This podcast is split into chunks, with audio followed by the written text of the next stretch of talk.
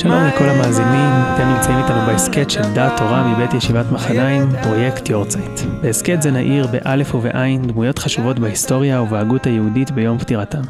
אני ממש שמח שנמצאת איתנו פה הרבנית דוקטור תרצה קלמן, יועצת הלכה באתר נשמת וחוקרת באוניברסיטת בן גוריון ומרצה במכללת תלפיות. שלום. שלום. לאחרונה פרסם דוקטורט על מימד פסיקת ההלכה בבית יוסף, ורציתי לשאול אותך שאלה אישית, למה דווקא לכתוב על רבי יוסף קארו?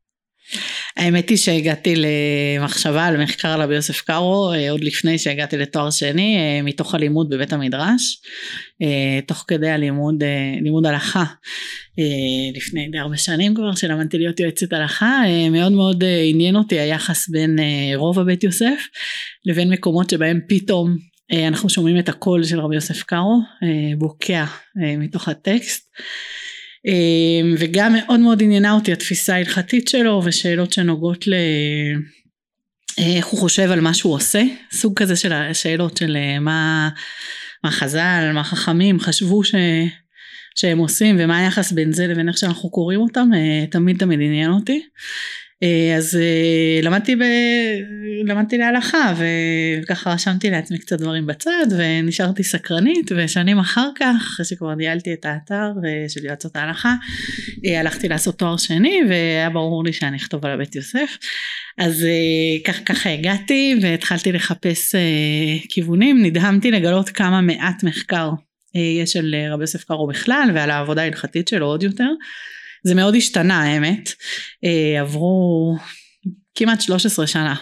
מאז שהגעתי פעם ראשונה לדבר עם פרופסור רמי ריינר, המנחה שלי לתזה ולדוקטורט, ובאתי ואמרתי לו שזה מה שמעניין אותי, מחשבת ההלכה של רבי יוסף קארו, אפילו ההקשר המוסלמי של מחשבת ההלכה של רבי יוסף קארו, והוא אמר לי על מה מדברת, אין, אין כמעט כלום, בואי, בואי נחשוב קטן יותר. והתחלתי מלכתוב תזה על פסיקה אשכנזית בבית יוסף, התמקדתי בהלכות נידה וטבילה ששלטתי בהם טוב להלכה, ואחרי זה עם כל מיני תגליות באמצע, אולי נדבר על זה אחר כך, גיליתי פתאום את המקום של הדפוס בתוך הסיפור הזה, כל מיני דברים כאלה, המשכתי לדוקטורט שבאמת היה לי מאוד חשוב לכתוב משהו על כל הבית יוסף, בהתחלה לא באמת חשבתי שאני אזכה לעבור על כל בית יוסף, אבל גם זה ברוך השם, גם זה קרה, ואחר כך באמת להציב שאלה שהיא שאלה שמאפשרת גם להסתכל על הפרטים בתוך הבית יוסף, וגם לדבר על המכלול, והשאלה של פסיקת ההלכה, שהתחלתי את המחקר כמו הדימוי הכללי, בלהגיד מה פתאום, מה פתאום כתוב בהקדמה שיש פה פסיקת הלכה, כאילו כולנו יודעים שאין, בתוך השנים של הדוקטורט, באמת להבין איך לקרוא את הבית יוסף במשקפיים שרבי יוסף קארו רוצה להציע לנו, ולראות איך,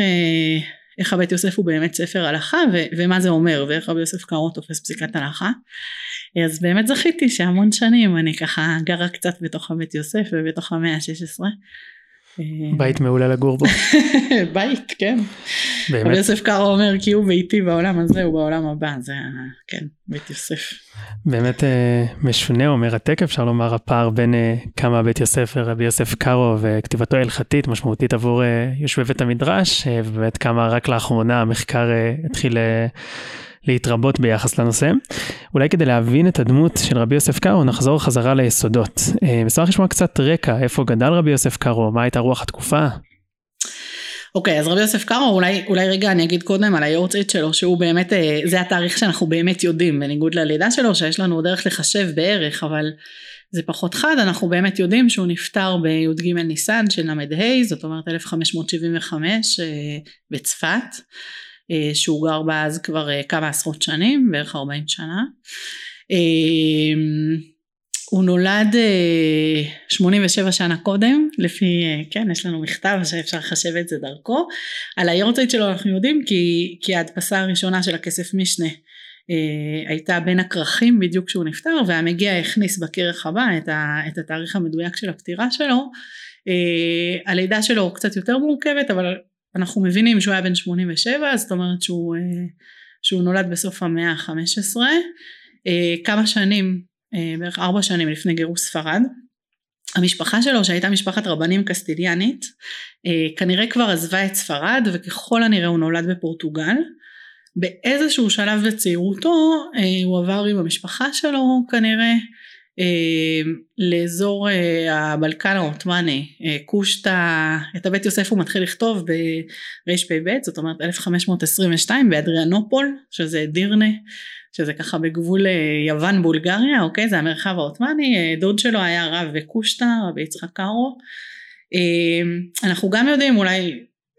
אני ככה הרבה דברים ביחד, אנחנו גם יודעים שהוא היה איזו תקופה במצרים באמצע,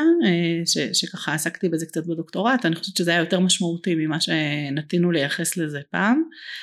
אז אנחנו באמת מדברים סביב גירוש ספרד, בתקופה ש, שהמשפחה שלו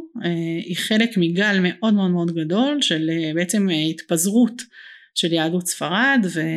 והחצי האי האיברי בכלל, ספרד ופורטוגל, בכל רחבי העולם היהודי המאוד מאוד רחב, שקורה במקביל לעוד כל מיני תהליכים מאוד מאוד דרמטיים, כמו הכיבוש העות'מאני של מרחב מאוד מאוד גדול, הם מגיעים עד וינה, כן, בערך עשור לפני שרבי יוסף קארו מגיע לצפת, ממש במקביל, המסעות כיבוש העות'מאני מתנהלים ממש במקביל להתחלת הכתיבה של הבית יוסף, שבאמת מתחיל, מתחיל בבלקן, כן, הוא מגיע לצפת בערך שתים עשרה שנה אחרי שהוא מתחיל לכתוב את הבית יוסף, זאת אומרת כבר ממש פרויקט בעבודה, וכל מיני דברים מאוד מאוד מעניינים קורים בעולם היהודי בזמן הזה, שבעצם מעצבים מחדש את המפה גם הגיאוגרפית וגם את האופן שבו העולם היהודי מתארגן, וביחד עם עוד תהליכים, Uh, המפגש הזה של כל מיני קהילות ממקומות שונים, ביחד באמת עם תהליכים כמו uh, מהפכת הדפוס, אנחנו מדברים על אותם שנים של גילוי אמריקה, כן, הוא ילד קטן uh, בתוך הדבר הזה, uh, זו תקופה מאוד מאוד מאוד סוערת, uh, שקוראים בה המון דברים uh, מאוד מעניינים, ובמובנים מסוימים היא, היא התחלת המודרנה, כן, uh, שאנחנו, uh, שאנחנו מכירים, uh, נראה לי, זה, זה מצפיק בתור איזה רקע מאוד מאוד כללי. מאוד מעניין,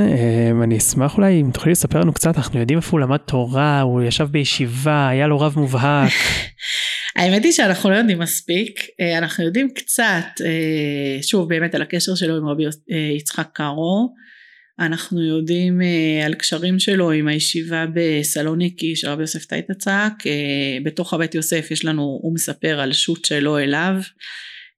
אנחנו יודעים שהוא בקשר איתו ועם דמויות כמו רבי שלמה אלקבץ, שאנחנו גם הייתה ביניהם קרבה משפחתית, וגם אנחנו יודעים בעצם על,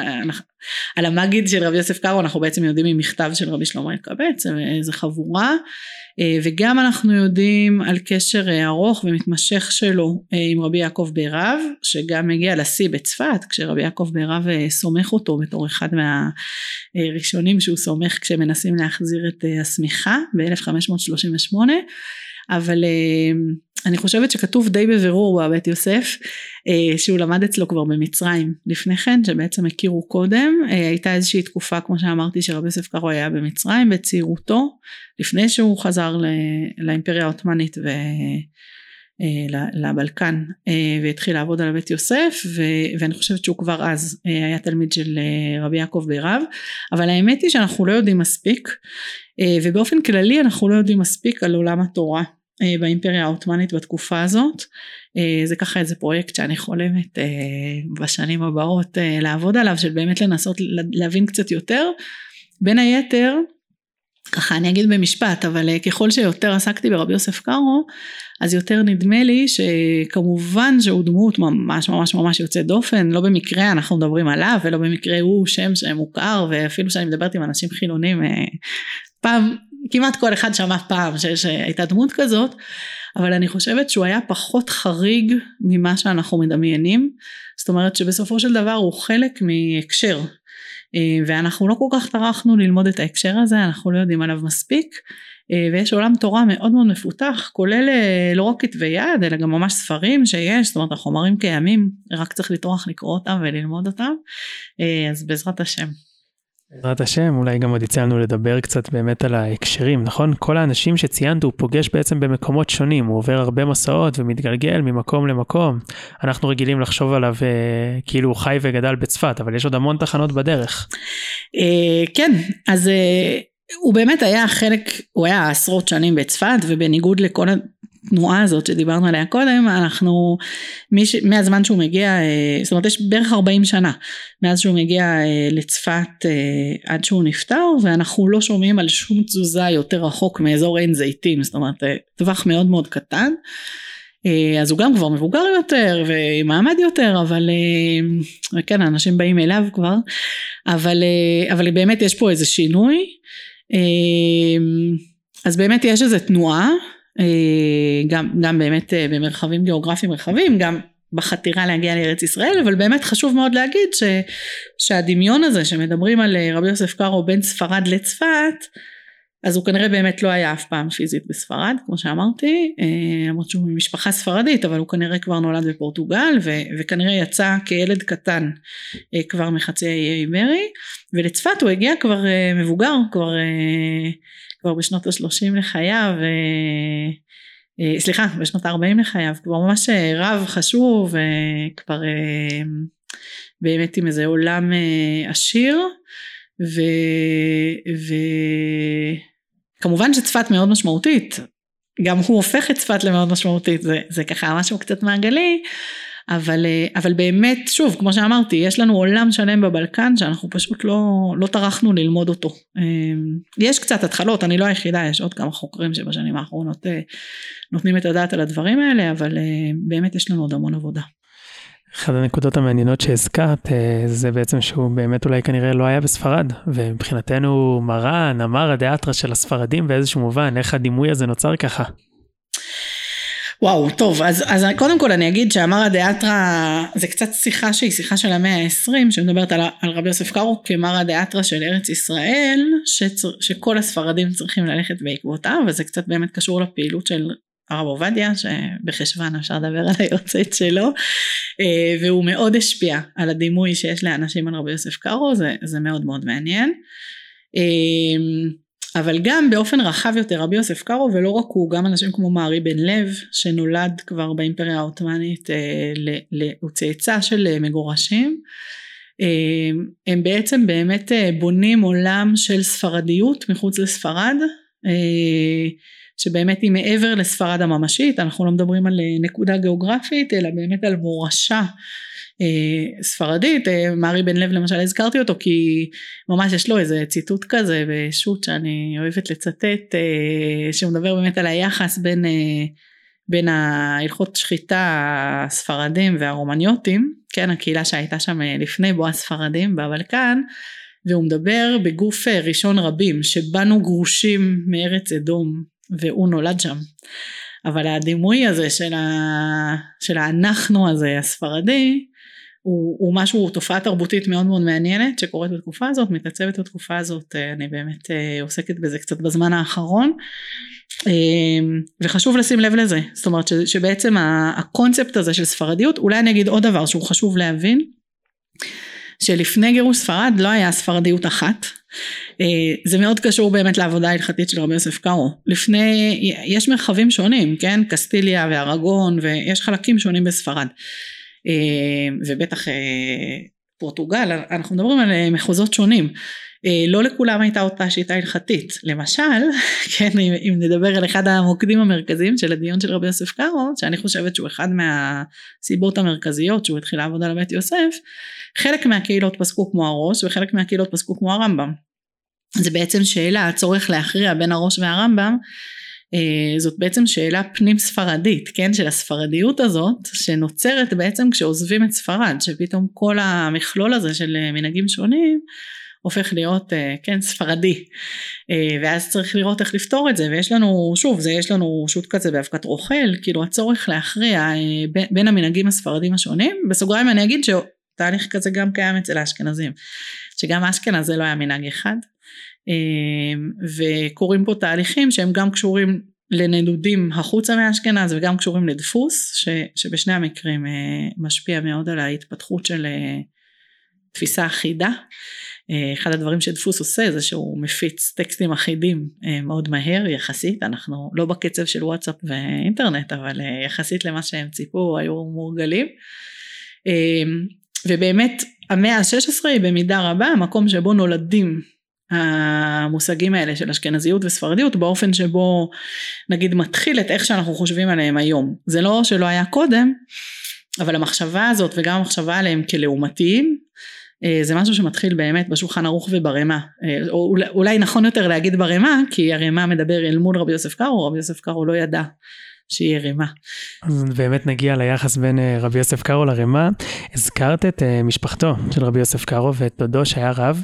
תמיד עניין אותי, האם את מזהה איזושהי מסורת הלכתית משפחתית שרבי יוסף קארו מדבר אותה? אז, אז המקום שבו מדברים על זה, ו, ו, שזה, שזה כאילו מופיע בבירור בבית יוסף, הוא מקום של, של היחס בין קבלה והלכה, של כללי פסיקה, כשיש התנגשות בין, בין קבלה לדברים אחרים. אני אגיד אולי באופן יותר רחב, שכן אחד הדברים שהמחקר שלי הצביע עליהם, זה איזושהי... איזשהו חוט כזה של מסורת של בית המדרש הקסטיליאני הזה, של, של, של הרמב"ן, של תלמידי הרמב"ן, רן, רשבה, שבעצם זה כאילו התשתית של, ה, של העולם ההלכתי של רבי יוסף קארו. לא כל כך מדברים על זה, זאת אומרת, בעבר שדיברו על בית יוסף, אז דיברו על, באמת על עמודי ההוראה, ו, ועל כל מיני כזה דברים הקטנה, אבל יש משהו ב... בשדרה של הטקסט, אני קראתי לזה בדוקטורט שלי מוליכי דיון, שזה יכול להיות הרשב"א או הר"ן או הנימוקי יוסף לפעמים, שזה בעצם איזשהו בית מדרש ספרדי. שוב, איפה זה משפחתי, איפה זה משהו אחר, זה שאלה, אבל, ו- וזה גם עם ההתעצבות הזאת של הספרדיות, כן, רבי יוסף תייטצק שהזכרתי קודם, הוא אחד מבעצם ראשי הישיבות הספרדיות החדשות מחוץ לספרד, אז יש פה איזה עולם באמת רחב יותר שנבנה. בגדול אנחנו לא יודעים מספיק, זאת אומרת אני עכשיו בתוך המחקר באמת בערך שתים עשרה שלוש עשרה שנה, ובלימוד עוד קודם, אני רק, רק התחלתי לגרד, עכשיו יש מספיק תשתית שאפשר להתחיל לדבר, כן? ובמקביל אליי באמת יש עוד מחקרים שיצאו בשנים האחרונות, ובעצם יוצרים איזה תשתית שעכשיו אנחנו יכולים לדבר על משהו, אבל יש לנו עוד הרבה עבודה, בעזרת השם. מקווים שמהתשתיות יצמחו בניינים. אולי שווה לשאול על זה שבעצם כינויו של מרן, כולם מכנים אותו הבית יוסף, על שם חיבורו שמוכר באמת לכל לומד הלכה שמשתמש בו, ואולי אפילו לכל... כמעט לכל יהודי. רציתי שתספרי קצת למה הוא בוחר לכתוב את הבית יוסף, הוא מספר על זה בכלל, מה, מאיזה תודעה הוא יוצא למסע הזה של כל כך הרבה שנים? כן, טוב, אני לא בטוחה שכל יהודי, קצת הסחפות, אבל באמת אי אפשר ללמוד הלכה בלי ללמוד בית יוסף, ב- ב- באופן מאוד רציני. אני אגיד קודם כל טכנית, שבאמת הוא מקדיש בערך שלושים שנה, הפרויקט של הבית יוסף עורך בערך שלושים שנה, הוא מתחיל ברשפ"ב, אלף חמש מאות עשרים ושתיים, ההדפסה הראשונה של אורח חיים היא רק ב-אלף חמש מאות חמישים, והוא עדיין עורך את חושן משפט, כשהוא מדפיס את שלושת החלקים האחרונים, שוב זה דברים שהוא מספר לנו בעצמו, ורק בסוף אותו עשור הוא מדפיס את,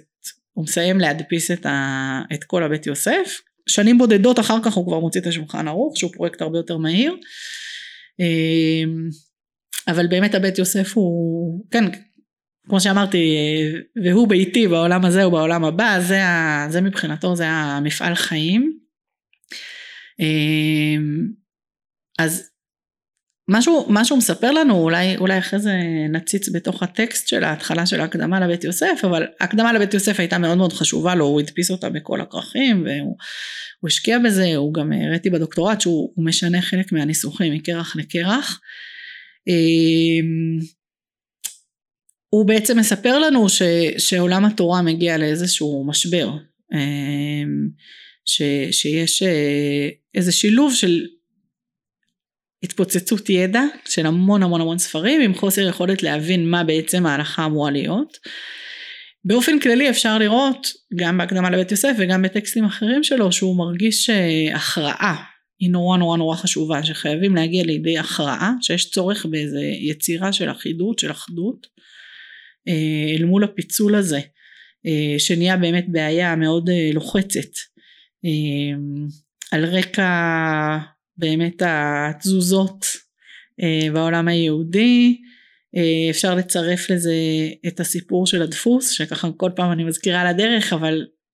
השינוי הטכנולוגי הזה יוצר שינוי גם בתפיסת הידע, וגם במה שאפשר, וגם ב... ביכולת שלו בעצם ליצור משהו כזה, ושבאמת יהיה אפשר, זאת אומרת להעתיק את כל הבית יוסף זה חתיכת סיפור, אבל זה נהיה רב מחר באמת מהיר, בטח ביחס לגודל של הספר הזה, והכרכים הראשונים היו ממש ענקים, וגם גם קוראים דברים במקביל בעולם המוסלמי, זאת אומרת הוא נמצא בתוך מרחב עותמני, שבו יש ממש באותם שנים, ממש במקביל להתחלה של העבודה על הבית יוסף, יש רפורמה משפטית, דתית ומשפטית, כן, מדינית, מוסלמית, מאוד מאוד משמעותית, אני חושבת, וגם אחרים כתבו על זה בזמן האחרון, רוני ויינשטיין למשל, שההקשר הזה הוא הקשר ממש קריטי, להבין שרבי יוסף קארו מרגיש שהוא צריך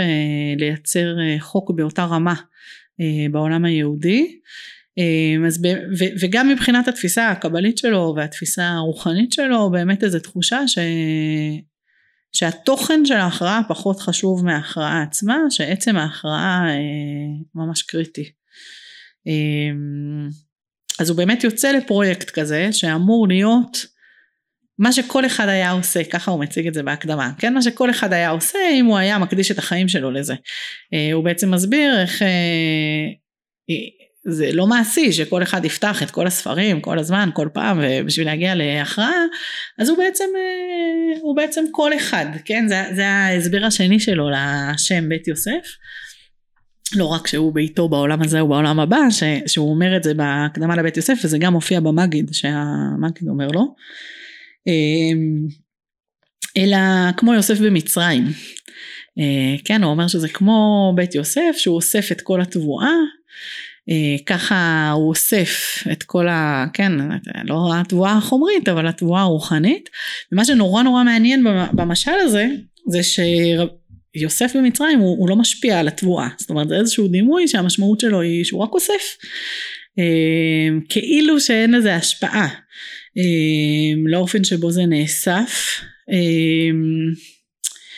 וזה דימוי, זאת אומרת, זה התודעה העצמית הזאת, שהוא בעצם עושה מה שכל אחד היה עושה, שלכאורה כל אחד היה מגיע לאותה מסקנה, היא, היא, היא מאוד מעניינת, והיא משפיעה כמובן על,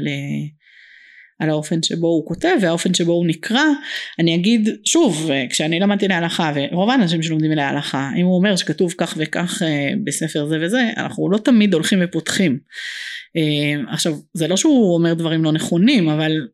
בוא נגיד שלא תמיד, אם אתה קורא את זה במקור, אז אתה היית... שולפת אותו משפט ומבין בדיוק ככה וכן, אבל המסר הוא של תודעת שקיפות כזו, כן, וזה הצליח לו. זאת אומרת, שוב, אם אני חושבת על עצמי לפני עשרים שנה שמונה עשרה שנה שלמדתי בית יוסף, אז אני מסוג הסקרנות שלי, אז כל פעם שהיה משהו שממש הוא היה מדבר בגוף ראשון, אז, אז באמת הייתי שמה לב לזה, אבל, אבל בדרך כלל אנחנו סומכים עליו. עכשיו אני כן, כשלמדתי בנשמת, התוכנית לימודים שם, היא, היא לוקחת מאוד ברצינות את הלימוד של הגמרות והראשונים, אז, אז היינו לומדות, לומדות בעצמנו את ה... לא משנה, הראש, הרשבה, אבל היינו פותחים הכל בעצמנו, וגם לא... וזה גם לא מובן מאליו, לא בכל תוכנית שלומדים לרבנות הולכים לעשות את זה, כן? כי, כי הוא כתב, אז אנחנו בשביל... בשביל מה יש בית יוסף, אם לא, אם לא בשביל זה, ושוב, זה, זה חוזר למה שאמרתי קודם, ש... שלקח לי זמן לחזור לקרוא את הבית יוסף כמו, ש, כמו שהוא נכתב וכמו שקראו אותו בהתחלה, כן, אם חוזרים למה שאמרתי קודם על השנים, אז היה בערך חמש עשרה שנה, אה, לא בערך, בדיוק חמש עשרה שנה, מ- מההדפסה של אור החיים של הבית יוסף, עד ההדפסה של השולחן ערוך פעם ראשונה, ובמשך חמש עשרה שנה, ראו בזה גם ספר של איסוף מקורות, שוב של דרך התמודדות, עם התפוצצות הידע שהדפוס מייצר, אבל גם ספר פסק, והתייחסו לזה, ויש לנו התכתבויות של קוראים איתו, ובכמה מובנים שונים, שככה מתייחסים לזה, ואנחנו ככה קוראים אותו בצל של השולחן ערוך, ובצל של הרמה, אבל, אבל הוא היה, הוא היה ספר פסק, הוא נכתב כספר פסק. זאת אומרת שהוא לא רק סדרן מקורות. ב- חד משמעית לא. כן, קודם כל אין דבר כזה, זאת אומרת, אנחנו היום, יש לנו כבר את היתרונות של ההבנה, כן, שאין דבר כזה, שתמיד נקודת מבט היא תשפיע על מה זה הכל, כן, זאת השאלה שהתחלתי איתה, את המחקר שלי לתואר שני, כשהוא אומר אני אצטט הכל, מה זה כולל? ומה משפיע על הכל הזה. אז חלק מזה זו שאלה באמת טכנית, זאת אומרת איזה דברים הוא מכיר. אבל בדוקטורט כבר הראיתי שיש ספרים שאני יכולה להוכיח מתוך הבית יוסף שהוא מכיר, והוא לא חושב שהוא צריך לצטט. למשל, יש פעם אחת ציטוט מספר החינוך. אוקיי? אז הוא מכיר אותו. או ציטוטים ממדרשים, או כל, כל מיני דברים, כן? לא יודעת, רמב"ן על התורה, כל, כל מיני דברים שיש לו על השולחן, אבל הוא, הוא בעצם בונה לנו מה נחשב ספר ש, שהוא חלק מהכל, כן? מה הקנון, מה, מה הגבולות גזרה. למשל, סתם ככה דוגמה מעניינת לגבי זה, זה שבכל הרשימות שהוא אומר מה הוא יעשה בהקדמה לבית יוסף, וגם בהקדמה לשולחן ערוך, כשהוא מספר מה יש בבית יוסף, אז הוא כותב ש, שהוא מביא מדרשי הלכה, וזה ככה כל הזמן חלק מהרשימה. אם בודקים בתוך הבית יוסף, אז מגלים שאם משווים כמה פעמים הוא מצטט מדרש הלכה, לעומת כמה פעמים הוא מצטט מדרש אגדה, הוא מצטט יותר מדרשי אגדה, אבל הם לא ברשימה. והוא לא כל כך מצטט הרבה מדרשי הלכה. אבל עדיין הוא, הוא מגדיר לנו מה זה הכל, כן? איך, איך הוא תופס הכל. וגם אם אנחנו מסתכלים בתוך הטקסטים, שוב, כשהתחלתי לעבור על בית יוסף בשיטתיות, אז כל פעם זה היה נראה לי, סימנתי איזה חמישים פעם או משהו כזה, איזה קטע, הוא מצטט תריף את הראש, את הרמב"ם באותה פסקה, ואיך זה בדיוק מסתדר, אז אחרי זה לא יודעת כמה עשרות uh, סימנים, הבנתי שזה מה שהוא עושה, זאת אומרת, הוא מבנה את הדיון בצורה שהוא מניח לנו אותם ביחד, uh, ו- והוא הוא בעצם מוליך אותנו אה, במה שהוא חושב שכל אחד מאיתנו היה עושה. זאת אומרת, אני כן חושבת שיש פה איזו תודעה שהוא חושב שכולנו היינו קוראים את זה כמוהו, אה, ואנחנו יכולים להגיד, זה חלק מהתפקיד שלי בתור חוקרת, לדבר על מה יש במשקפיים שלו שהופכים אותו למה שהוא, אה, אבל, אה, אבל הפער הזה קיים, והפער הזה אה, מדובר, אה, אני מדברת על התקופה שלו. הזכרת שבעצם הוא אומר שכל אחד היה כותב חיבור כזה, אם הוא רק היה מתפנה לזה. אבל השאלה אם גם כל אחד היה בוחר אה, לסמוך את החיבור שלו על חיבור שכבר קיים. אנחנו בעצם יודעים שהבית יוסף סומך את חיבורו על הטור. אה, אולי תוכלי לומר על זה גם כמה מילים, על האם זה היה ברור מאליו שהבחירה תהיה הטור, מה היתרונות שלו, אה, מה החסרונות, מה אנחנו הרווחנו, מה אנחנו הפסדנו. אני אגיד ככה, קודם כל, הוא לא בדיוק אומר את מה שאתה אמרת, הוא אומר... כן, ש... שהיה צריך לעבור על הכל וזה, ולכן הוא, כן, נערתי חוצני, לסכל המסילה וכולי, ככה הוא מדבר בהקדמה. אה, הוא לא בדיוק אומר שכל אחד היה כותב את זה ככה, הוא אומר שכל אחד היה אמור ללמוד את זה ככה, וברור שלא כל אחד הקדיש לזה שלושים שנה, למרות שממש ממש ברור לי שהוא לא חשב שזה ייקח לו שלושים שנה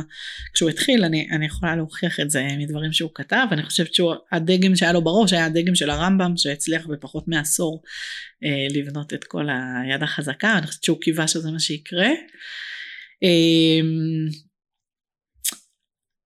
הבחירה שלו באמת היא, היא לכתוב על גבי משהו, ו, וזה יפה שכתב, שאמרת את זה ככה, כי, כי הרבה פעמים מתמקדים, שוב בפסקה מההקדמה, שהוא מדבר על הבחירה בין הטור והרמב"ם,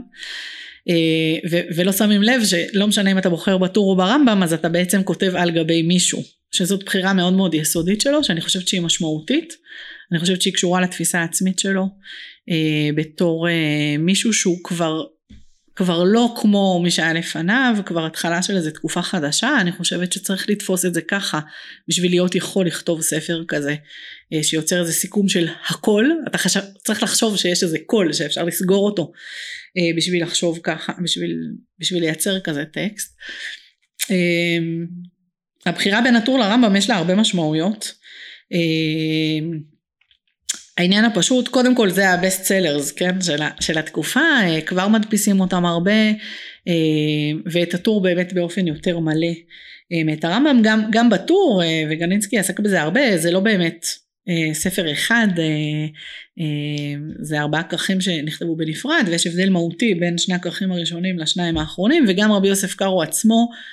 זה אחד הדברים, התגליות המפתיעות שגיליתי במעבר על הבית יוסף, שפתאום כשמגיעים לאבן העזר, אז יש איזו קפיצה בציפייה האוריינית מהקוראים. מיועד לקורא שונה. הוא, הוא מיועד לקורא אחר, כן, באבן העזר אז? ובחושן משפט, קודם כל כבר הטור של אבן העזר ובחושן משפט מיועד לדיינים. זאת אומרת, כשכותבים הלכות נישואים וגירושין, או, או הלכות בית דין, או הלכות הלוואות, אז ה... הנמען של הטקסט כבר בטור הוא לא היהודי שהולך לבית הדין, או היהודי שרוצה להתחתן, או היהודי שרוצה להתגרש, אלא בית הדין. אוקיי? זה מראש כתוב אל הדיינים, וגם גם הטור בשני חלקים הראשונים נכתב בעצם ל, לרב, כאילו למישהו שהוא יש לו איזה ידע יחסית לתקופה ההיא בספרד, שהייתה תקופה עם לימוד תורה לא, לא מספיק ברמה גבוהה, בוא נגיד, אז, אז, אז זה לא נועד לכל אחד ברחוב. מה שמדהים אבל, באמת שהיה תגלית מפתיעה בשבילי, כש, כשלומדים בית יוסף, אני לא יודעת כמה מהמאזינים שלהם, שלנו יצא להם, כי למרות מה שאמרת, שזה ברור שכולם, לא באמת הרבה אנשים פותחים בית יוסף, אלה הם כלב וכולל הלכה או משהו, יצא לי לשאול הרבה אנשים ב-שלוש עשרה שנה האחרונות, במיוחד את אלה שהיה להם מה להגיד על המחקר שלי, אם יצא להם לפתוח את הספר, וזה זה לא ספר מאוד קרי גם, זאת אומרת, זה דורש שזה רמה אוריינית, אז, אז באמת, אז באמת, כשלומדים בית יוסף, גם על אורח חיים או יורדיה, אז הרמה האוריינית שהספר דורש, היא הרבה יותר גבוהה מהטור. צריך גם לשלוט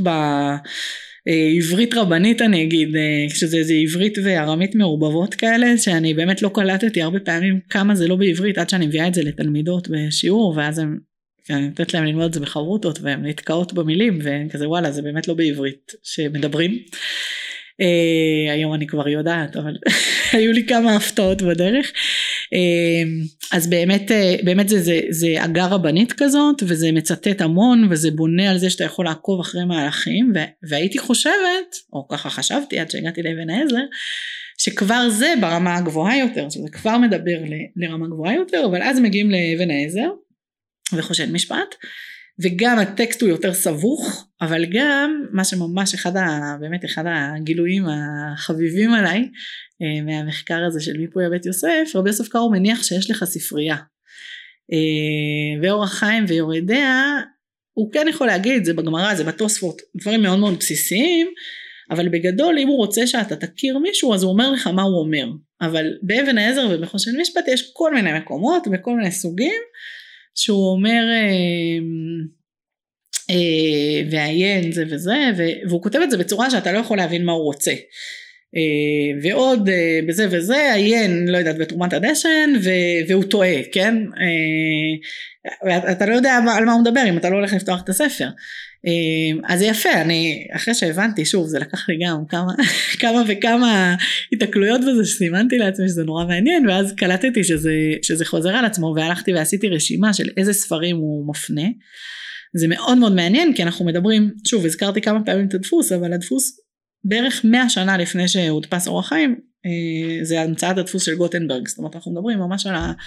על ההתחלה של התהליך, אז השאלה איזה, ספר, איזה ספרים רבי יוסף קרו מצפה שיהיה לקוראים שלו, היא שאלה מאוד מעניינת. אני כן אגיד בסוגריים שצריך להיזהר בזה, בגלל שהוא גם מפנה לספרים של עצמו שעוד לא התפרסמו, אז לא במאה אחוז שבאמת הספר נפוץ בשביל שהוא יפנה אליו, אבל כן, רוב הקוראים שלו באמת קוראים את זה אחרי שהספרים התפרסמו, ואנחנו לא שמים לב לעניין הזה, אבל, אבל אנחנו באמת מדברים על איזה רמה אוריינית יותר גבוהה, שכל הקוראים של הבית יוסף, גם בהתחלה שלו, ביחס לקוראים של הטור, או הרמב"ם, וגם, וגם אבן העזר וחושן משפט ברמה עוד יותר גבוהה. אני אחזור לשאלה שלנו של הכתיבה על גבי הטור והרמב"ם, אז, אז רבי יוסף קרו אומר, הוא, הוא מספר בהקדמה שהוא התלבט בין שניהם, והוא החליט לכתוב על הטור בגלל שהוא מביא שיטות, ובעצם כבר ההתחלה של להביא דעות שונות כבר נמצא בתוך הטור, מה שברמב"ם אין, כי הרמב"ם לא, לא מביא את המקורות שלו, שזה נושא שרבי יוסף קרו עבד עליו בחיבור אחר, שזה מעניין, לא מזמן פרסמתי מאמר על היחס בין, ה, בין הטקסטים המקבילים, כשהוא מפרש רמב"ם פה ופה, אני חושבת שאפשר להגיד שהוא מתחיל במקביל פחות או יותר, הוא בוודאי מסיים את הכסף משנה אחרי שהוא, אחרי שהוא מסיים את בית יוסף, הוא ממשיך לעבוד עליו, אז, אז הוא טיפל בזה במקום אחר. אני רוצה אבל כן להדגיש עוד הבדל בבחירה ללכת עם הטור ולא עם הרמב"ם, וזה שהרמב"ם כתב על כל תרי"ג מצוות, והטור כתב רק מה שנקרא דינים הנוהגים בזמן הזה, ורבי יוסף קרו בעצם השפיע מאוד על, למרות גם בתוך הבית יוסף הוא כותב, באחד הסימנים הראשונים הוא כותב משהו על תארות אצל הרמב"ם, שאין יותר מאחד או שניים בדור ש, שלומדים את זה, אז זאת אומרת שיש הבדל גם במובן הזה, אבל, אבל באמת ברגע שהוא כותב על גבי הטור, אז זה מה שמתקבע בתור, ברגע שהספר שלו מספיק מצליח, אז זה מה שמתקבע בתור מה שלומדים. יש לנו דוגמה מאוד מאוד מעניינת, מהשנה האחרונות, אולי טיפונת יותר, כן, שבערוך השולחן, יש לנו ערוך השולחן העתיד, נכון? הוא הוסיף, באופן עקרוני רבי יוסף קארו היה יכול לעשות את זה, הוא יכול להוסיף עוד חלק. בטח שהוא גר בארץ, והיה פולמוס בתקופתו על נושאים שקשורים. כן, אז קודם כל הוא מתחיל לא בארץ, כמו שאמרתי, הוא מגיע כבר שתים עשרה שנה אחרי שבתחיל את הבית יוסף, זה באמת חשוב להבין את זה, שזה לא ספר ארץ ישראלי, יש מקומות שזה ברור, לא, אפשר לשנות, הוא משנה. יש גם פסקאות שאפשר להראות, שהוא התחיל, שהוא כתב בהתחלה לפני שהוא היה בארץ, ואז הוא הגיע לארץ, והוא מכניס את זה פנימה, באופן כללי זה מאוד מעניין, וזה משהו שגם התעסקתי בו בדוקטורט, אנחנו מדמיינים את הטקסט, כאילו הוא טקסט אחד, אבל אם אנחנו ככה חופרים בתוכו, אז אנחנו יכולים לראות ממש מקומות, שאנחנו, גם אם לפעמים יש תאריך ממש, שאפשר לתת לפסקה, אבל הרבה פעמים אפשר להגיד, שיש שתי שכבות בתוך אותה פסקה, ו- ו- וממש לראות איפה הוא נדחף ככה, אחר כך עוד משפט. ובאופן כללי כנראה יש עוד הרבה מקומות כאלה שאני לא יודעת לזהות, כי הוא לא השאיר לנו רמז מספיק ברור, או שסתם פספסתי. אבל באמת הוא היה יכול, הוא היה יכול אם הוא היה רוצה, וזה לא מה שהוא בחר לעשות, וזה באמת השפיע מאוד על ההתפתחות של עולם ההלכה. מאוד מעניין שבכל שאלה כמעט שאנחנו עוברים, אנחנו מזכירים את הנושא הזה של הדפוס, זה באמת איזשהו משהו מאוד רציני, אז באמת אנחנו רואים פה בן אדם שיש לו איזושהי תודעת דפוס, באמת הוא מבין את הטכנולוגיה באופן מאוד מפותח, נגיד, נכון, אם אני לא טועה, הוא כותב בהקדמה שלו, שיש את תשובות הרמב"ן, הוא יקרא להם תשובות הרמב"ן, למרות שאלו תשובות הרשב"א, הוא בעצם יודע שהוא צריך לרפרר למה, ש... למה שאנשים מכירים, לקליק בית הנכון, באיזושהי צורה. האם את חושבת שזה אחד הסיבות שהוא הפך אולי להיות לכל כך פופולרי? כן, אני חושבת שההבנה הטכנולוגית שלו, שוב אם אני חוזרת להתחלה למה שאמרתי על הייחוד שלו אה, לעומת אחרים, שוב הוא מיוחד בהרבה פרמטרים, אני לא חלילה מקטינה, כן, אני מקדישה באמת אה, המון מהחיים שלי לדון בתורה שלו, אבל אני חושבת שבאמת אחד המאפיינים המרכזיים שהפכו את הספרים שלו למה שהם בשביל כולנו, אה, זה המודעות הטכנולוגית שלו, אה, באמת הבאת דוגמה אחת לזה, אה, שהוא באמת מסביר, הוא מבין, שוב, באופן מאוד אה, מהיר לזמנו, אה, ש, שיש משמעות לכותר, שאיך קוראים לזה, זה משמעותי, שהאפשרות לתת רפרנס, אה, כן, לתת הפנייה, אה, אנחנו שוב מכירים את זה, כאילו נראה לנו מובן מאליו, הערות שוליים, מספר עמוד, כל מיני דברים כאלה, אה, זה לא נכון בתקופה הזאת, זאת אומרת זה רק ממש ממש ממש ההתחלה של הדברים האלה, וכבר יש לו תודעה כזאת, אבל גם יש דברים אחרים, המדפיסים של חושן משפט במהדורה הראשונה, כותבים בדף שער, אה, איך הם הלכו להמציא במיוחד, אה, שיטות הפנייה בין הטקסט המרכזי לטקסט בצד, כי הוא שלח להם את זה כבר כל כך מוכן, לדפוס, והתפקיד של המדפיסים זה לשפר את הכתב יד, והוא לא השאיר להם, כאילו מה לעשות, אז אנחנו רואים מישהו שיש לו הבנה, מאוד משמעותית. יוצר אינדקס כזה, נכון? אפילו הוא גם יוצר אינדקס לטור, נכון, מאוד חשוב, גם, גם במחקר שלי עוד לא עסקתי בזה מספיק, זה נורא נורא נורא חשוב, ואני חושבת שזה גם צעד ראשון לקראת השולחן ערוך, הוא באמת מבין דפוס, הוא, הוא כמו, אני ככה אומרת, אני מבוגרת ממך, אז אולי, אולי זה הדור שלך, אבל אני אומרת שכמו הילדים שלי, כאילו הוא כבר נולד, שכבר יש, כמו שהילדים שלי נולדו, וכבר יש אינטרנט, זה לא משהו שהם פגשו במהלך החיים שלהם כמוני, למרות שאני גם הייתי צעירה יחסית,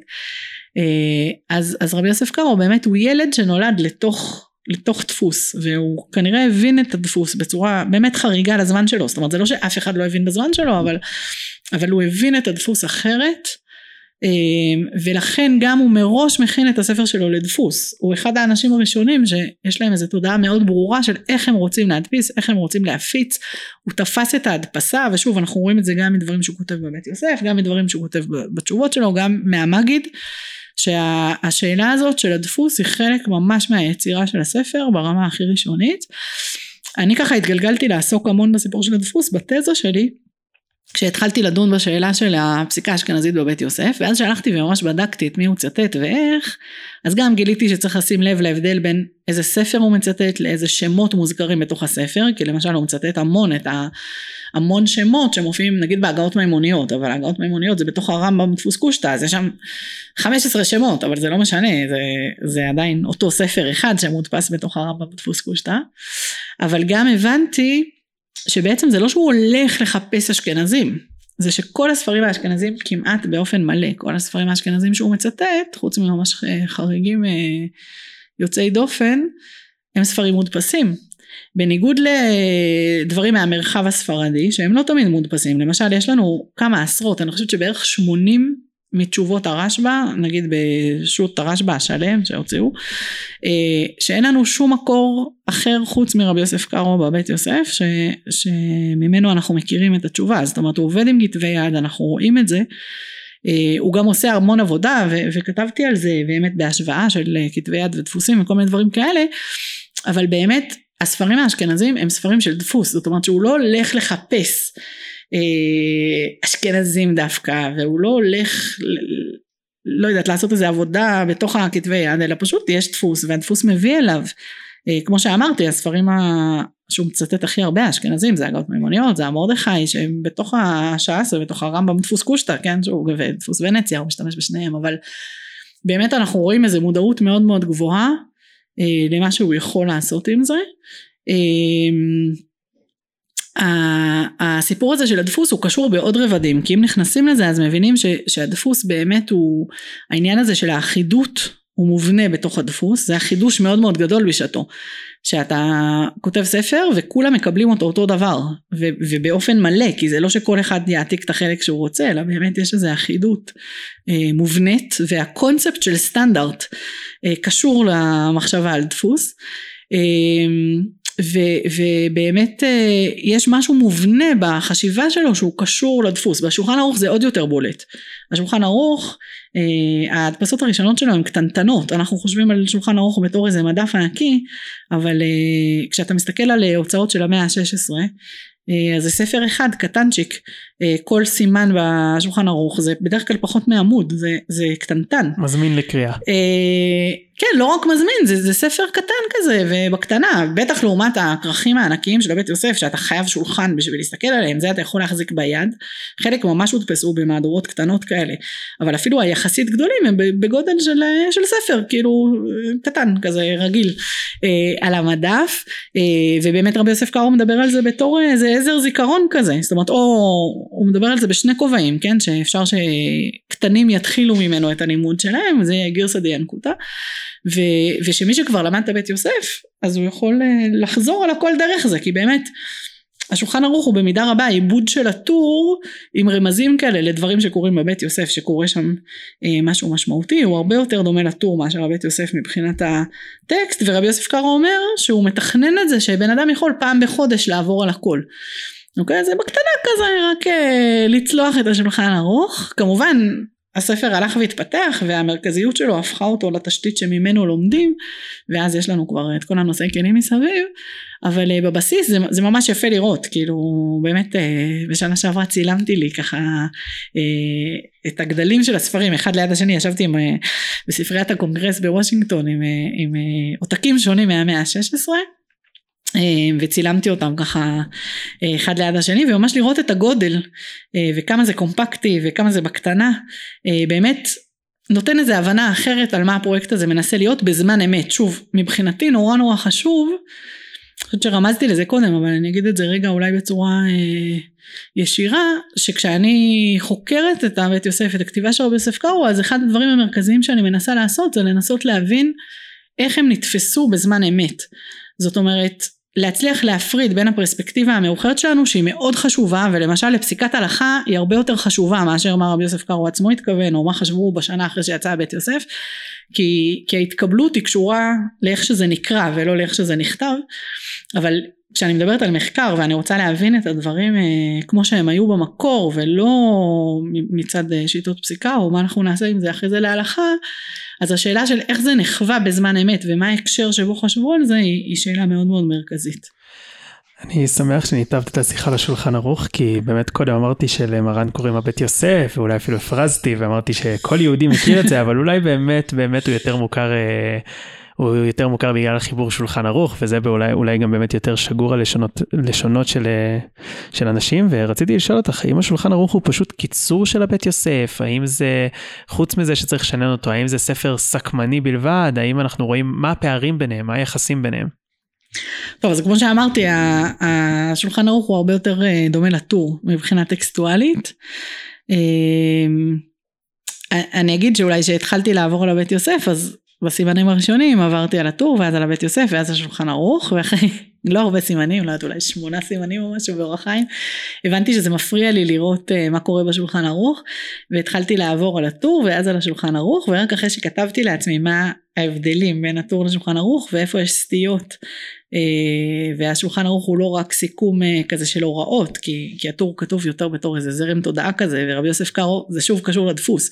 הוא ממספר, הוא עושה אנטר בין משפטים, הוא, הוא מחלק את זה, זה סוג אחר של חשיבה על טקסט. אז המקומות האלה שבהם יש תזוזה, הרבה פעמים, אם אחרי זה קוראים את הבית יוסף, ואז קוראים את זה שוב, אז מבינים מאיפה התזוזה הזאת הגיעה, ובמובן הזה זה באמת עזר זיכרון, זה לא באמת סיכום של הבית יוסף. זאת אומרת, זה כן לצד ההפוך, זאת אומרת, כן אני אמצא בבית יוסף את הרמזים למה שאני מוצאת בשולחן ערוך, אבל אני לא יכולה, אי אפשר להתייחס לשולחן ערוך בתור סיכום טוב של הבית יוסף, המטרה שלו היא מראש קצת אחרת. אני חושבת, אולי אני אכניס שוב, אני אחזור לכסף משנה, בהקדמה של הכסף משנה, אז רבי יוסף קארו אומר ש... שהוא מדבר על הרמב"ם, של המשנה, שהייתה, המקום של המשנה אצל רבי יוסף קארו היה מאוד מאוד משמעותי, בכמה צורות שונות, אבל למשל המגיד בחלק מהמקרים, זה המשנה דוברת אליו, וגם, וגם בבית יוסף, שזו תפיסה קצת אחרת של משנה, אבל המשנה מקבלת מקום מאוד מאוד מרכזי. אז כשהוא, כשהוא מדבר על איך הרמב"ם מתייחס למשנה, אז הוא אומר שלמשנה יש שני מאפיינים, אחד זה שהוא מביא, המשנה מביאה את כל השיטות, ואחד זה שהמשנה קצרה וברורה, ו... אז כשהוא מדבר בכסף משנה, הוא אומר, הרמב"ם הוא פשוט בחר את החלק של הקצרה וברורה, והוא לא עשה את החלק של השיטות, ואני חושבת שצריך על רקע זה גם לקרוא את הבית יוסף, ו... ו... וגם את היחס שלו לשולחן ערוך, ולהגיד, בעצם רבי יוסף קארו אומר שאי אפשר, אי אפשר, את מה שרבי יהודה הנשיא הצליח לעשות בבת אחת, כבר אי אפשר לעשות אחרי כל מה שקרה מאז, ואז צריך לבחור. אז יש סיכומים שמביאים את כל השיטות, ואני חושבת שבאמת הוא בנה את הבית יוסף בדגם של איך שהוא חשב על המחלוקות במשנה, זאת אומרת ש... שזה נראה כמו מחלוקת, אבל מי שיודע איך לקרוא את זה, אז הוא יודע מה בעצם הפסק, ו... והשולחן ערוך יותר מנסה להיות באמת הסקמני, הוא אין לו את הלשון צחה ברורה כמו, כמו הרמב"ם אולי, העברית שלו לא עד כדי כך, כן, היא יותר באמת עברית ארמית רבנית כזאת, גם, גם בתוך השולחן ערוך, אבל, אבל אני חושבת שיש פה איזו הבנה כפולה כזאת באמת של... שההלכה צריכה גם את זה וגם את זה, ו... ואיך לעשות את זה, וגם אני חושבת שהוא רואה כבר, שאנשים קוראים את הבית יוסף לא כמו שהוא התכוון, שאנשים קוראים את הבית יוסף בתור איסוף שיטות, יותר מאשר בתור פסק, ולא מספיק מבינים את המפתחות האלה, שהוא, שהוא נתן להם, שהם צריכים לקרוא את זה ולהבין, שזה נראה כמו מחלוקת, אבל באמת זה פסק, ואז הוא, הוא בעצם עוזר לאנשים להבין מה השורה התחתונה אמורה להיות. אם אני חושב על עוד דגם נוסף בהיסטוריה, אולי של הפסיקות ההלכתיות, האם היית אומרת שזה דומה לתורת הבית הארוך והקצר של הרשב"א? מאוד מאוד מאוד, חד משמעית. קודם כל, הרשב"א באופן כללי הוא אחד האנשים שהכי משפיעים על הכתיבה של רבי יוסף קארו, כמעט אין סימן בבית יוסף שהרשב"א לא מוזכר בו, ממש בצורה יוצאת דופן, כן, יותר מזה אפילו, ממש ממש ממש משמעותי. אחת החידות הגדולות בעיניי זה איך הוא לא מזכיר את הקרבה בין תורת הבית הקצר והארוך לבין הבית יוסף והשולחן ערוך, ואפילו אני אגיד יותר מזה, שהשתיקה המפתיעה הזאת היא אחד הדברים שהכי מחזקים בעיניי את הקשר בין, בין החיבורים, כי באמת הוא הכי דומה והוא מודל משמעותי, וגם כבר רבי יוסף קארו מודע, הוא כותב לנו על זה בתוך הבית יוסף, הוא מודע לזה שרוב האנשים לא מכירים את הארוך ולא טורחים ללמוד אותו, ואחד הדברים המרכזיים שהוא עושה, ובית יוסף, הטור כל הזמן מצטט את תורת הבית הקצר, ורבי יוסף קארו הרבה פעמים אומר, זה מה שכתוב בקצר, אבל בארוך, ואז, ואז הוא מצטט בעריכות את, ה... את תורת הבית הארוך, ובאמת כשכתבתי את התזה אז לקחתי כיחידה של מקרה מבחן את הלכות נידה, ואז יש שם תורת הבית, ובאמת שם ממש עבדתי על המקורות שלו, אז יצא שבספירה ממש כמותית, הרשב"א הוא ב... בפער ענקי הפוסק הכי מצוטט, שוב גם אם אני מצטטת מקום שהוא מצטט עמוד שלם של תורת הבית הקצר והארוך בתור, בתור מקום אחד, הוא הרבה יותר מכל הפוסקים, אפילו כולל הרמב"ם, אפילו כולל הראש, אבל אמרתי טוב אולי זה רק הסימן הזה ורק הסימנים האלה שיש בהם תורת הבית וכו' וכו' וכו', אבל זה ממש גורף בכל הבית יוסף, זה, זה היופי במחקר כזה שהוא כללי, שאני יכולה באמת להגיד שזה ממש גורף לכל הבית יוסף, והמקום שלו הוא לא קשור רק לתורת הבית, אבל הרעיון הזה של להציג את השיטות, באמת מופיע בתורת הבית בצורה מאוד מאוד משמעותית, ואין ספק. וכמו שאמרתי, יש שם שתיקה מאוד מאוד מפתיעה. אני, אני, אני, אני חושבת שזה שממש צריך לשים לב לדילוג הזה, כן? הוא, הוא מזכיר אותו נגיד בהקדמה לבית יוסף, אז הוא מביא ספרים שהם לא יכולים להיות טובים מספיק, שמי שישתמש בהם, כן? הוא מזכיר כל מיני ספרים שלמה זה לא טוב ולמה זה לא טוב, הוא לא מזכיר את תורת הבית. הוא מזכיר את הרשב"א בתור אחד מהאנשים שהוא יפנה אליהם, כן, אחד מחמשת החכמים, שאם אין הכרעה בין עמודי ההוראה אז הוא ייגש אליהם, אבל אולי זה לא נתפס מספיק. לא, לא, לא, לא, וגם יש לו את זה, וגם אני לא חושבת, לא, אני, אני שוב אני אומרת, אני, זה, זה נראה לי הרמז הכי חזק לכמה זה משפיע עליו, לא יכול, לא יכול להיות שלא, כאילו, אני לא יודעת, אני, אולי יום אחד יהיה לי דברים יותר חדים להגיד על זה, אני חושבת ש, שיש שם חידה מעניינת, דווקא בגלל הקרבה הזאת, ודווקא בגלל ההשפעה הזאת, אבל בלי ספק, זה דגם רלוונטי. מעניין מאוד, היום מאוד קשה לדבר בכלל, רבי יוסף קארו, בלי לדבר על הרמה, רבי משה איסרליש, הייתי שמח שתגידי כמה מילים על מה היו היחסים ביניהם, איך זה בכלל השפיע על הפרויקט של רבי יוסף קארו, זה שצירפו אליו את המפה. אוקיי, okay, כן, זה ממש ממש מרכזי, ממש חשוב, כי באמת במידה רבה, ואפילו אני מדברת על עצמי, ככה כמה שנים לתוך הדוקטורט, רק שמתי לב כמה כולנו קוראים את הבית יוסף דרך המשקפיים של אחד הקוראים הראשונים שלו, באמת שכתבו על זה, הרימה בדרכי משה, בהקדמה לדרכי משה, באמת לקח לי המון זמן אפילו להבחין בזה, עד כמה גם הספרות התורנית, אבל גם הספרות המחקרית, מנחם אלון, רב צעיר, תשמע במידה מסוימת, אפילו התזה שלי שהלכה לבדוק את האשכנזים בבית יוסף, בעצם הולכים בעקבות של, של ההגדרות שהרימה כתב בהקדמה לדרכי משה, שהיא הקדמה מאוד מאוד מעניינת, טקסט ממש ממש ממש מעניין, שהרימה בעצם מספר איך הוא רצה לכתוב ספר של איסוף מקורות, הוא לא, שהוא לא רצה שיהיה ספר אחריו, באותה מידה, כן, המטרות שלהם שונות, אפילו שזה נראה דומה, והוא כותב, הוא כותב בחרוזים, נורא, זה טקסט מקסים, אני ממש ממליצה לפתוח אותו, הוא כותב איך בהגיע תור אסתר רוצה לומר איסור ויתר, כן, הוא הגיע ללכות חלה, ואחזתני חלחלה, יש שם ממש, כן, חרוזים חרודים כאלה, אז זה, זה בערך אלף סימנים, זאת אומרת הוא עשה חתיכת פרויקט, ואז הגיע אליו הבית יוסף, והוא מתאר שם באמת בחרוזים יפים, איך הוא נכנס לדיכאון, ואז הוא בעצם כותב מחדש את הספר שלו לעולם שיש בו בית יוסף, ו- והוא מסביר בטקסט די אפולוגטי למה הספר שלו חשוב. זה גם הבנה מהירה וה... של עולם הדפוס. כן, כן. ושוב, אלחנן ריינר כבר לפני באמת שנות דור הראה איך ההתפשטות של השולחן ערוך והקבלה שלו קשורים להגאות של הרימה וקשורים לשיח הזה בתוך הישיבות האשכנזיות, ו- וצריך באמת לשים לב לזה ש- שכל ה... הצורת הדף שלנו, של השולחן ערוך, זה בעצם חיבורים ממזרח אירופה, שהם לא מהסביבה המיידית של רבי יוסף קארו, זה שוב משהו שהדפוס, שהדפוס מאפשר, אבל אני חוזרת למשפט שהתחלתי קודם, להגיד ש, שבעצם הרמ"א כותב איזשהו טקסט שהוא נורא נורא אפולוגטי, על למה צריך את הספר שלו, אבל המשקפיים האלה על, על רבי יוסף קארו הופכות להיות ממש המשקפיים שכולם אה, קוראים בהם את, ה, את השולחן ערוך, לא כולם כולם אבל כן אה, במידה רבה, אה, והן ממש משפיעות על השיחה, שוב, כן מצטט אשכנזים, לא מצטט אשכנזים, לפי עמודי ההוראה, לא לפי עמודי ההוראה, כן, ממש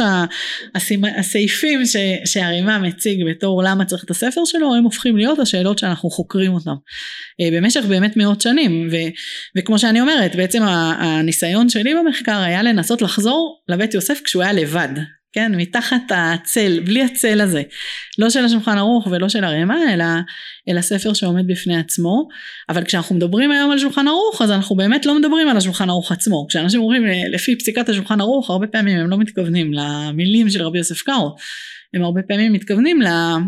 למכלול הזה שהופך להיות השולחן ערוך. כמעט אפשר למצוא השולחן ערוך בלי רמ"א, לא? אה, כן, לא יודעת אם יש מהדורות כאלה היום, שאלה מעניינת.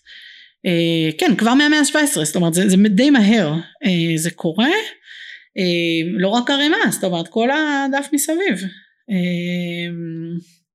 אנחנו מדברים באמת על שינוי uh, מאוד מאוד דרמטי, uh, אבל צריך גם להבין שזה גם חלק מהכוח של השולחן ערוך, זאת אומרת, חלק ממה שנותן לשולחן ערוך את הכוח, זה שהוא הופך להיות התשתית להמשך הדיון, זאת אומרת, שהוא נהיה עוגן, uh, שדנים מתוכו, uh, והעובדה שאי אפשר לחשוב על שום הלכה אשכנזית מאוחרת יותר, בלי לחשוב על שולחן ערוך, היא משמעותית. אבל כמו שכבר ברור ממה שאמרתי, וכבר נראה לי אמרתי את זה גם קודם, רבי יוסף קארו לא כתב מתוך תודעה של קיומו של, קיומה של המפה, או, או של, של הרמה, לא ברור לנו שהוא ידע עליו. ההפך, אנחנו יודעים בבירור, אנחנו לא, אין לנו, יודעים אם התכתבו, אין משהו. לנו שום עדות שרבי יוסף קארו ידע על הרמה. למיטב ידיעתי, משהו שאני יכולה לחשוב עליו, הרימה בוודאי ידע, בוודאי הוא כותב מתוך מודעות וכולי, אבל זה לא נכון ההפך, אז נורא נורא חשוב לזכור את זה, וקל לשכוח, שרבי יוסף קארו מבחינתו, הוא כותב לכל העולם היהודי, הוא עושה את זה מתוך נקודת מבט, שהיא חלק מהמסורת הספרדית, אבל הוא מבחינתו כותב לכל עם ישראל, המבט האשכנזי הוא כבר מבט לעומתי, כמו שאמרתי, שיוצר באמת את ה... כאילו ספרדיות ואשכנזיות זה ניגודים, נכון? היום אם הייתי עושה משחק כזה ניגודים, הייתי אומרת שחור לבן, זה ספרדיות, אשכנזיות, נכון? אשכנזיות, ספרדיות. וזה, זה תודעה שהיא נוצרת פה. אז כן, וכמו שאמרתי, בלי שספרדי כבר לא באמת ספרד, שאשכנז, ושוב, זה, זה דברים שאנשים עובדים עליהם בזמן האחרון, מעוז כהנא ואחרים, על האופן שבו בעצם הרימה מעצב את האשכנזיות, כן, שהוא מדבר על הארצות האלה, ויוצר איזו הכללה אשכנזית אחת כזאת. שוב, המאה ה-שש עשרה היא תקופה מרתקת, מהרבה בחינות, ו- והיא מעצבת באמת את העולם היהודי, בצורה משמעותית. נושא שאי אפשר לדלג עליו אולי, שאולי ביחס הופכי כמעט לא מדובר בבית המדרש, אבל שנכתב עליו הרבה במחקר, זה שרבי יוסף קארו התגורר בצפת, והתעסק לא מעט בקבלה, ואנחנו יודעים שהיה לו מגיד שהתגלה אליו ושוחח עמו, הוא גם כותב לו שהוא יכתוב את בית יוסף, ושהוא יהיה באמת, הוא חזה את זה, שהוא יהיה מופץ בהרבה מתפוצות ישראל. רציתי לשאול, האם לדעתך רבי יוסף קארו הוא בעל הלכה ביום, מקובל בלילה, או שזה בחד המחתא? כאילו, אנחנו יכולים לראות את ההלכה בקבלה, את קבלה בהלכה? טוב, אז כמה דברים. קודם כל צריך להיזהר עם הצפת הזה, לזכור שאני אני משערת שאתה חושב על הארי ותלמידה וכולי, ולזכור שהארי היה מעט מאוד שנים אה, בצפת, נפטר בגיל מאוד מאוד צעיר, רבי יוסף, זה כבר אחרי, ההתפרסם, אחרי שהתפרסם השולחן ערוך, ובטח בית יוסף, אה, יש תהליכים אחרים חשובים בצפת, כן, הרמ"ק, כן, רבי משה קורדוברו ואחרים, וגם רבי יוסף קארו, ורבי שלמה אלקבץ וכולי, אבל, אבל שוב, הדימוי בפרספקטיבה זה נראה לנו הכל אותו דבר, אבל, אבל זה קצת אחרת, כן, במציאות בזמן האמת, וחשוב לשים לב להבדל הזה. אני שוב רוצה להגיד שגם המגיד וגם בכלל העבודה של רבי יוסף קארו וכולי, היא מגיעה לצפת בשלב מאוחר. הרבה מאוד מהטקסטים שיש לנו, טקסטים של המגיד שרבי יוסף קארו כותב מתוך ההתגלות הזאת, הם טקסטים שנכתבים לפני שהוא עולה לארץ. Uh, העדות שיש לנו של רבי שלמה אלקבץ, uh, של תיקון ליל שבועות בסלוניקי, אוקיי? אנחנו מדברים על זה עולם, עולם, uh, עולם רחב יותר, צריך ככה להרחיב את החשיבה שלנו. Uh, אני חושבת שרבי יוסף קארו, uh, כן שם גבולות, או, או הגדיר מקומות מסוימים, שבהם הוא מכניס קבלה בתוך עולם ההלכה, אני אחזור לזה עוד רגע, אבל אני לא חושבת שהוא חשב על עצמו בצורה שזה סותר בשום צורה, ולמה שיחשוב ככה? זאת אומרת, זו מחשבה מאוד מאוחרת, מאוד מודרנית, היא קשורה לאופן שבו התפתחו מדעי היהדות, ש- שקבלה זה מעניין, והלכה זה משעמם, ועל קבלה יש מה לדבר, ועל הלכה אין מה לדבר, שיצרו את הפיצולים האלה, אבל כמו שאנחנו לא חושבים על עצמנו מפוצלים, אני לא חושבת שאנשים במאה ה-שש עשרה חשבו על עצמם מפוצלים, ובטח שזה לא דוקטור ג'קל ומיסטר הייד או משהו כזה, כן, הדימוי הזה מדברים עליו, אבל, אבל זה נראה לי ממש מופרך לחשוב על זה ככה. חלק מהסיפור הזה זה שיש המון המון המון דיבור על המקומות שבהם מוזכר בתוך הבית יוסף ענייני הלכה, ענייני זוהר, קבלה, וזה חלק מתופעה יותר רחבה, שבאמת המחקר שלי, מה שניסיתי לעשות, היה להסתכל באמת בזום אאוט, על כל, הס... כל המכלול של הטקסט, שזה משהו שלא בדרך כלל, באמת לא עושים בדרך כלל, זה גם לא התוכנית שלי במקור, לא, לא חשבתי שזה אפשרי, ובדרך כלל מה שעושים זה שמסתכלים על איזושהי נקודה מסוימת. עכשיו אם אנחנו הולכים ומחפשים איפה יש עניינים של קבלה בבית יוסף, אז יש כמה עשרות יפות, כן? וזה כאילו נשמע המון. עד שאנחנו חושבים על זה שיש יותר מ-אלף שבע מאות פרקים, כן? יותר מ-אלף שבע מאות סימנים בבית יוסף, ובכל אחד מהם יש הרבה פסקאות, וכמה עשרות רבות זה לא, לא באמת הרבה. ואני חושבת שהזכרתי קודם את החינוך והרמב"ן וזה, ו... אני חושבת שהשימוש בזוהר הוא די, די קרוב לזה, זאת אומרת משהו שבוודאי הוא חלק מהעולם ההלכתי של רבי יוסף קארו, מחלק מהתפיסה שלו, מבחינתו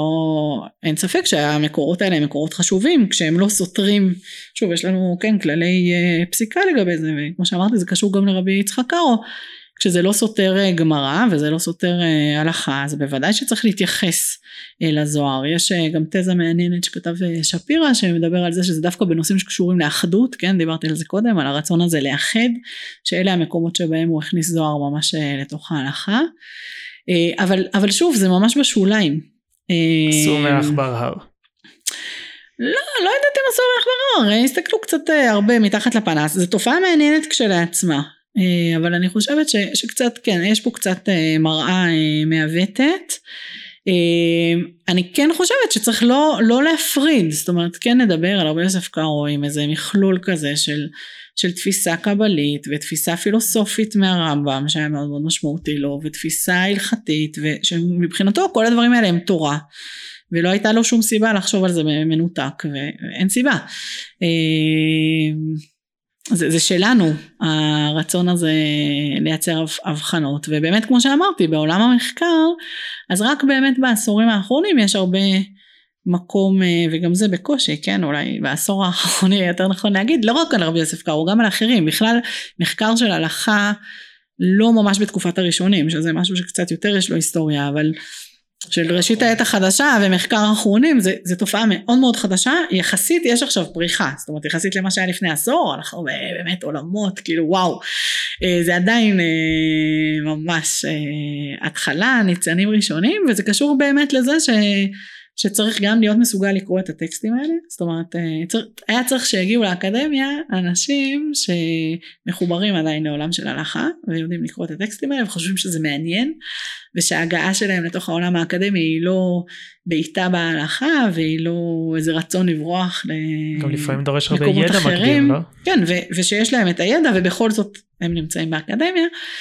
וזה באמת הרבה תנאים מקדימים. אז באמת, באמת פעם איזה חוקר, לא משנה מי, שאמרתי לו, אני לא מבינה איך, איך יכול להיות שעוד לא כתבו על בית יוסף, הייתי ממש, לדעתי עוד הייתי בתזה, אז הוא אמר לי, מה זאת אומרת, זה נורא קשה, כאילו מין כזה, אז, אז אני באתי ו, וזה מה שרציתי לעשות, זאת אומרת, זה מה שעניין אותי, זה המקום ש, שמתוכו באתי ו, ומאוד סקרן אותי, להסתכל על זה לא רק במבט של הלכה, אלא גם במבט ש, שחוקר את זה מנקודת מבט של פרספקטיבה, שהיא לא רק של המסקנות ההלכתיות, אבל באמת כמו שאתה, אתה צודק, היכולת לקרוא, כן, סוג המחקר שעשיתי, של לקרוא בתוך הטקסט ההלכתי, ו- ולשלוף מתוכו נתונים היסטוריים, או לצייר מתוך זה תמונה היסטורית, דורש להרגיש מאוד בנוח בתוך הטקסט ההלכתי, ו- ובאמת המון אנשים שעושים את זה, ונמצאים, בעולם של אקדמיה. כן, צריך להיות ביתך בעולם הזה ובעולם הבא, כמו שאמרת. טוב, אז באמת דיברנו על, על השולחן ערוך ועל בית יוסף, הזכרנו ככה קצת את הכסף משנה ואת המגיד מישרים, אבל לרבי יוסף קארו היו עוד ספרים, שאולי קצת פחות מוכרים, ואני אשמח אם תוכלי לספר לנו קצת עליהם. טוב, אז יש לנו, יש לנו ספרים שלו, ויש לנו הרבה ספרים באמת שהבן שלו מוציא, אז, אז באמת בבית יוסף הוא היה מאוד מעורב בעצמו, בשולחן ערוך, הכסף משנה ברמה מסוימת, כמו שאמרתי זה העדות שלנו למתי שהוא נפטר, יש לנו דברים ש, שמגיעים עשרות שנים אחר כך, למשל בדק הבית שהיום מודפס בתוך כל, ה, בתוך כל המהדורות של הבית יוסף, וזה תיקונים לבית יוסף, זה, זה כמה עשרות שנים אחרי שהוא נפטר, הבן שלו מגיע עם זה למדפיסים, זה יוצא בהתחלה בתור קונטרס כזה קטנצ'יק שעומד בפני עצמו, האמת היא שבזמן האחרון נהייתי מאוד ערה לזה, שברוב העותקים שראיתי של הבית יוסף במאה ה-שש עשרה זה לא מופיע, זאת אומרת לא, לא תרוכו להעתיק את זה פנימה, זה באמת המון עבודה וזה גם מאוד מאוד מסובך טכנית, בשנה שעברה ראיתי עותק שבו מישהו באמת העתיק הכל פנימה, ואז הבנתי גם שלא ראיתי כזה קודם וגם כמה מסובך זה וכמה זה מורכב שאנשים גם מאות שנה אחרי שעדיין לומדים ב... שעדיין לומדים בעותק המקורי, כן, מהדפוסים הראשונים בעצם לא, לא לומדים עם, עם בדק הבית. יש לנו שוטים שלו, גם שוט אבקת רוכל וגם שוט בית יוסף, שהבן שלו שהיה ילד קטן כשהוא נפטר מספר לנו בהקדמה שהוא מכין, הוא רוצה להכין קבצים לפי נושאים מכל הניירת, שהוא אחרי עשרים שנה, יותר מ-עשרים שנה מהפטירה של אבא שלו, הוא מתחיל לעשות סדר בנייר, זה אומר אני אתחיל מהלכות אבן העזר, כי זה ככה יסתדר לו יותר מבחינת התוכן, אין לנו המשך, אנחנו לא יודעים מה עוד היה שם בערימות, ויש לנו באמת ספרים כמו כללי התלמוד, שזה ספר שהתלבטתי להזכיר קודם, שדיברנו על, ה, על הלכתוב על גבי, הבחירה הזאת לכתוב על הטור והרמב"ם, אז, אז הוא עושה את זה גם שם, הוא בעצם כותב ספר של כללי התלמוד, שגם אותו הוא כותב על גבי, הספר של רבי ישועה, בעצם גם שם מבחינה גרפית, מאוד מאוד מעניין, שיש הרבה יותר, כמו שיש לנו הרבה יותר בית יוסף מטור, וזה לא באמת חוסך מקום שיש, שיש טור, אז גם שם, הכללי התלמוד ממשיך עשרות עמודים, אחרי שנגמר הטקסט שכאילו על גביו הוא כתוב, יש לנו באמת עולמות גדולים, אני, אני מקווה שאני אספיק לעשות משהו מכל הדברים האלה בעשרות השנים הבאות של עצמי, אבל באמת יש, יש פה עולם מאוד מאוד מאוד עשיר, ש, שאני רוצה אולי לחזור לדברים שאמרנו קודם ולהגיד ש, שבתקופה המודרנית ובטח בהתחלת המחקר אז היה איזה... השולחן ערוך הוא, הוא היה סמל של מה שמאובן ביהדות, וסמל של ה... זה שהיהדות לא מתפתחת ולא מתקדמת, ונגד השולחן ערוך, זה, זה, זה מין, אפילו בתוך עולמות דתיים אנחנו שומעים את זה לפעמים, כן? שכאילו השולחן ערוך זה הסמל היבשושיות, וכן, סתם איזה נוקדנות תרחנית כזאת, ו... ובאמת יש איזה פספוס של ההבנה, גם של גודל הפרויקט, גם של המודרניות שלו, כמה הוא, כמה הוא מרעיש מבחינה טכנולוגית, ומבחינה אינטלקטואלית, וגם של האופן שבו הוא משקף תפיסות מחשבתיות ורעיוניות, וגם ש, שההלכה היא בסוף השפה ההלכתית, היא השפה התורנית הבסיסית, ודברים שקורים בעולם ההלכה הם, הם התפתחויות אינטלקטואליות, אנחנו לא מספיק נותנים לזה מקום, גם אפילו בעולם הישיבות, כן, שלומדים, לומדים מבחני רבנות, כאילו משהו מאוד טכני, זה לא עיון, כן, מי מעיין בהלכה, זה לא... זה לא זה. אז יש, יש פה באמת עולמות גדולים ש, שראויים ללימוד. אז אם כבר דיברנו ככה על ועל גבי, אז אולי באמת גם נצלול לטקסט עצמו, אני אשמח אם נלמד ביחד איזה ממש כמה משפטים, איזה פסקה שאת אוהבת או מחוברת אליה מרבי יוסף קארו. טוב, הבעיה עם רוב הטקסטים של רבי יוסף קארו, אני תמיד מסתבכת עם זה, במקרה שאני צריכה לדבר באנגלית באיזה כנס אקדמי או משהו כזה, ש- שצריך המון ידע מקדים בשביל להבין מה הוא רוצה, אז אני חושבת שהדבר הכי קל זה לדבר על, על ההתחלה של ההקדמה לבית יוסף, שהיא טקסט באמת יותר רעיוני, אולי נקרא את השורות הראשונות, ובאמת הזכרתי הרבה, דיברתי על זה קודם, אז אולי יש לנו... הקדמה להקדמה. אז הוא אומר ככה, ברוך השם אלוהי ישראל אשר ברא עולמו לתכלית האדם, ומכל מין האדם בחר לו לעם סגולה יעקב חבל נחלתו, ומרוב אהבתו לעם קרובו קרבנו לפני הר סיני, והנחילנו על ידי מבחר המין האנושי משה רבנו עליו השלום תורה ומצוות חוקים ומשפטים צדיקים לטוב לנו למען נלך בדרכיו ונמצא חן בעיניו. באמת יש פה איזו תמונה אוטופית כזאת, אני עוד רגע אקרא עוד כמה שורות, אבל יש פה באמת איזו תמונה אוטופית, היא גם מרפררת, יש פה, כן, מי ששומע, הרמזים לפסוקים, יש פה הפניות רמוזות לרמב"ם בכמה מקומות שונים, ואני חושבת שבאמת, מי ששוקע במשפטים האלה באמת, מבין שיש פה משהו מאוד מאוד לא טכני, שהכתיבה ההלכתית היא חלק מתפיסה באמת קוסמולוגית, כן, כל העולם שנברא לתכלית האדם, וכל... כן, התפקיד של עם ישראל בעולם, התפקיד של הלכה בעולם, שאמור להיות, כן, משפטים צדיקים, ואז, ואז השבר, כן, והיא קרחו לנו הימים, הורקנו מכלי אל כלי, ובגולה הלכנו, וכמה צרות, צרורות, תחופות זו לזו, באו אלינו, עד כי נתקיים בנו בעוונותינו, ועבדה חוכמת חכמה וגומר.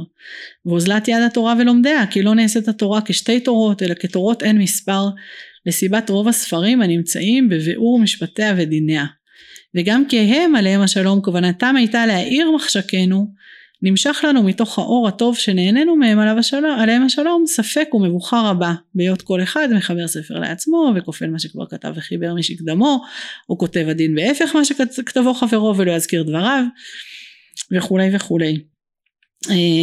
קצת מזכיר את הרמב"ם, לא? הוא בוודאי מאוד מושפע מהרמב"ם. על הגלות והפירוש והתורה לשתי תורות. כן, כן, לא בוודאי, הוא באמת בוודאי מתכתב עם הרמב"ם, ובוודאי רואה את עצמו בתור התחנה הבאה אחריו. אולי, אולי עוד משהו שאני, שאני כן אגיד, שקשור לעניין הזה של האחדות, זה שיש בכל מיני מקומות אצלו בכתבים שלו, שהוא בעצם מדבר על זה ש, שהוא רואה פסיקה בתור ייחוד. שמבחינה סמנטית זה נשמע הפוך, כן? פסיקה זה החיתוך ואיחוד זה החיבור, אבל, אבל רבי יוסף קארו תופס את התפקיד של הפוסק כ, כ, נגיד במגיד יש את הביטוי הזה שאתה מחבר אותם זה בזה, שלהביא, לייצר איזה טקסט שהוא מאחד, זה בעצם התפקיד של הפוסק, ובעצם הדרך הזאת של לעשות סדר, של להחזיר את העולם באמת לאוטופיה הזאת, שיהיה תורה אחת, שהיא הפסגה הזאת של, כן, שכל העולם, התכלית שלו, האדם והתכלית של זה, זה, זה תורה, ומשה רבינו באמת כמייצג של זה, שוב זה מבוסס באמת אני חושבת על הרמב"ם, יש לנו באמת איזה, איזה אמונה שאפשר לחזור לאיזה, באמצעות הלימוד, אפשר לחזור, להחזיר את העולם לאיך שהוא אמור להיות. וזו תפיסה מאוד מאוד מאוד לא טכנית, היא, היא באמת מאוד מאוד רחבה ו, ושאפתנית. זהו, אז באמת, באמת בסופו של דבר, הבית יוסף הוא לא רק מה שזכרו מרבי יוסף קארו, כן? שאומר שזה ביתו, כן? אולי באמת השולחן ערוך במובנים מסוימים הוא ה... הוא גם ביתו, אבל, אבל באמת אין ספק שהוא, שהוא הבית יוסף, זאת אומרת שמה שהפך את השולחן ערוך לכל כך מקובל, זה העובדה שהוא נשען על, על הבית יוסף הרחב כל כך, שכמו שאמרנו כבר היה, כבר היה רב מחר, בעצם במקביל להדפסה של השולחן ערוך, פחות או יותר כבר יוצא עוד מהדורה של כל הבית יוסף, ובעצם במהלך המאה ה-שש עשרה, זאת אומרת, תוך חמישים שנה, יצאו ארבע מהדורות של כל הבית יוסף, שזה ספר ענק, זה המון נייר, זה, זה קשה לנו לתפוס כמה הדבר הזה יוצא דופן, וזה עוד לפני הרמה, זאת אומרת, יש ארבע מהדורות מלאות, שגם מעניין להסתכל על ההבדלים ביניהם, ו... אבל בגדול, ארבע מהדורות פחות או יותר מקבילות, ש... שיוצאות תוך חמישים שנה, וכבר הספר הזה הופך להיות התשתית המרכזית, של הדיון ההלכתי, ובאמת הוא, הוא הופך לאיזה נקודת מעבר, ש, שאחר כך הרבה פעמים ידברו עליה, בתור נקודת המעבר בין ראשונים לאחרונים, כי הוא באמת משנה את השיחה, ככה ש, שהוא הופך להיות התשתית להמשך של הדיון ההלכתי. תודה רבה, ממש מעניין. דיברנו קצת על המקום של רבי יוסף קארו בחברה היום, על הדימוי שנוצר לו, על זה שהרב עובדיה ובנו הרב יצחק יוסף קשורים לזה. אנחנו נמצאים פה בישיבה וקצת הזכרנו שבעולם הישיבות לומדים יותר עיון. האם חסר לדעתך לימוד של בית יוסף בעולם הישיבות? אני יכולה להגיד, אני לא פדגוגית של עולם הישיבות. אני חושבת שיש ליהודים מה להרוויח, מלהכיר יותר את תורת רבי יוסף קארו. אבל כן, מקומו של העיון במקומו מונח, אין, אין המון עיון בתוך, ה, בתוך בית יוסף, יש כמה מקומות חריגים, שהוא פתאום הראש ישיבה שהוא היה, הוא גם היה ראש ישיבה, והוא גם היה חניך תורת העיון הספרדי המקורי, אין לנו זמן להתחיל לדבר על מה זה אומר, אין הרבה מזה בתוך בית יוסף. מה אני אגיד? תמיד כדאי, אבל באמת, כמו שרבי יוסף קראו אומר, אי אפשר הכל, אז, אז עושים בחירה, אבל אני חושבת ששווה, בין אם זה בבית יוסף ובין אם זה בספרים אחרים, באמת שווה להתאמץ לוותר לפעמים על הנחות היסוד שלנו, של מה חשוב ומה לא חשוב ומה ראוי ומה לא ראוי, ולנסות באמת לקרוא עוד ספרים, וגם לזכור להחזיק את שני הצדדים האלה, של איך, איך אנחנו, איך הם התקבלו ואיך אנחנו לומדים אותם, וגם איך הם נקראו במקור, ובוודאי יש מה להרוויח מזה, אבל זה לא חוכמה שאני חושבת ככה, לא משהו אובייקטיבי. לכל מי ששומע את ההסכת שלנו ביורצייט של רבי יוסף קארו וככה לא יכול להתאפק, אז חוץ מלרוץ לפתוח בית יוסף ואולי קצת כפי שהומלץ פה הרבה פעמים לקרוא את ההקדמה עצמה, אז אני אגיד שעוד לסבלנים שבינינו תוכלו לחכות ולקרוא בעצם את הדוקטורט שיהפוך לספר של הרבנית דוקטור תרצה קלמן, שאני מאוד שמח שהייתי איתנו פה היום ותודה רבה. תודה רבה. ולכל המאזינים שלנו אתם מוזמנים, חג שמח, אתם מוזמנים להתעדכן בפלטפורמות ההסכתים בפייסבוק ובספוטיפיי.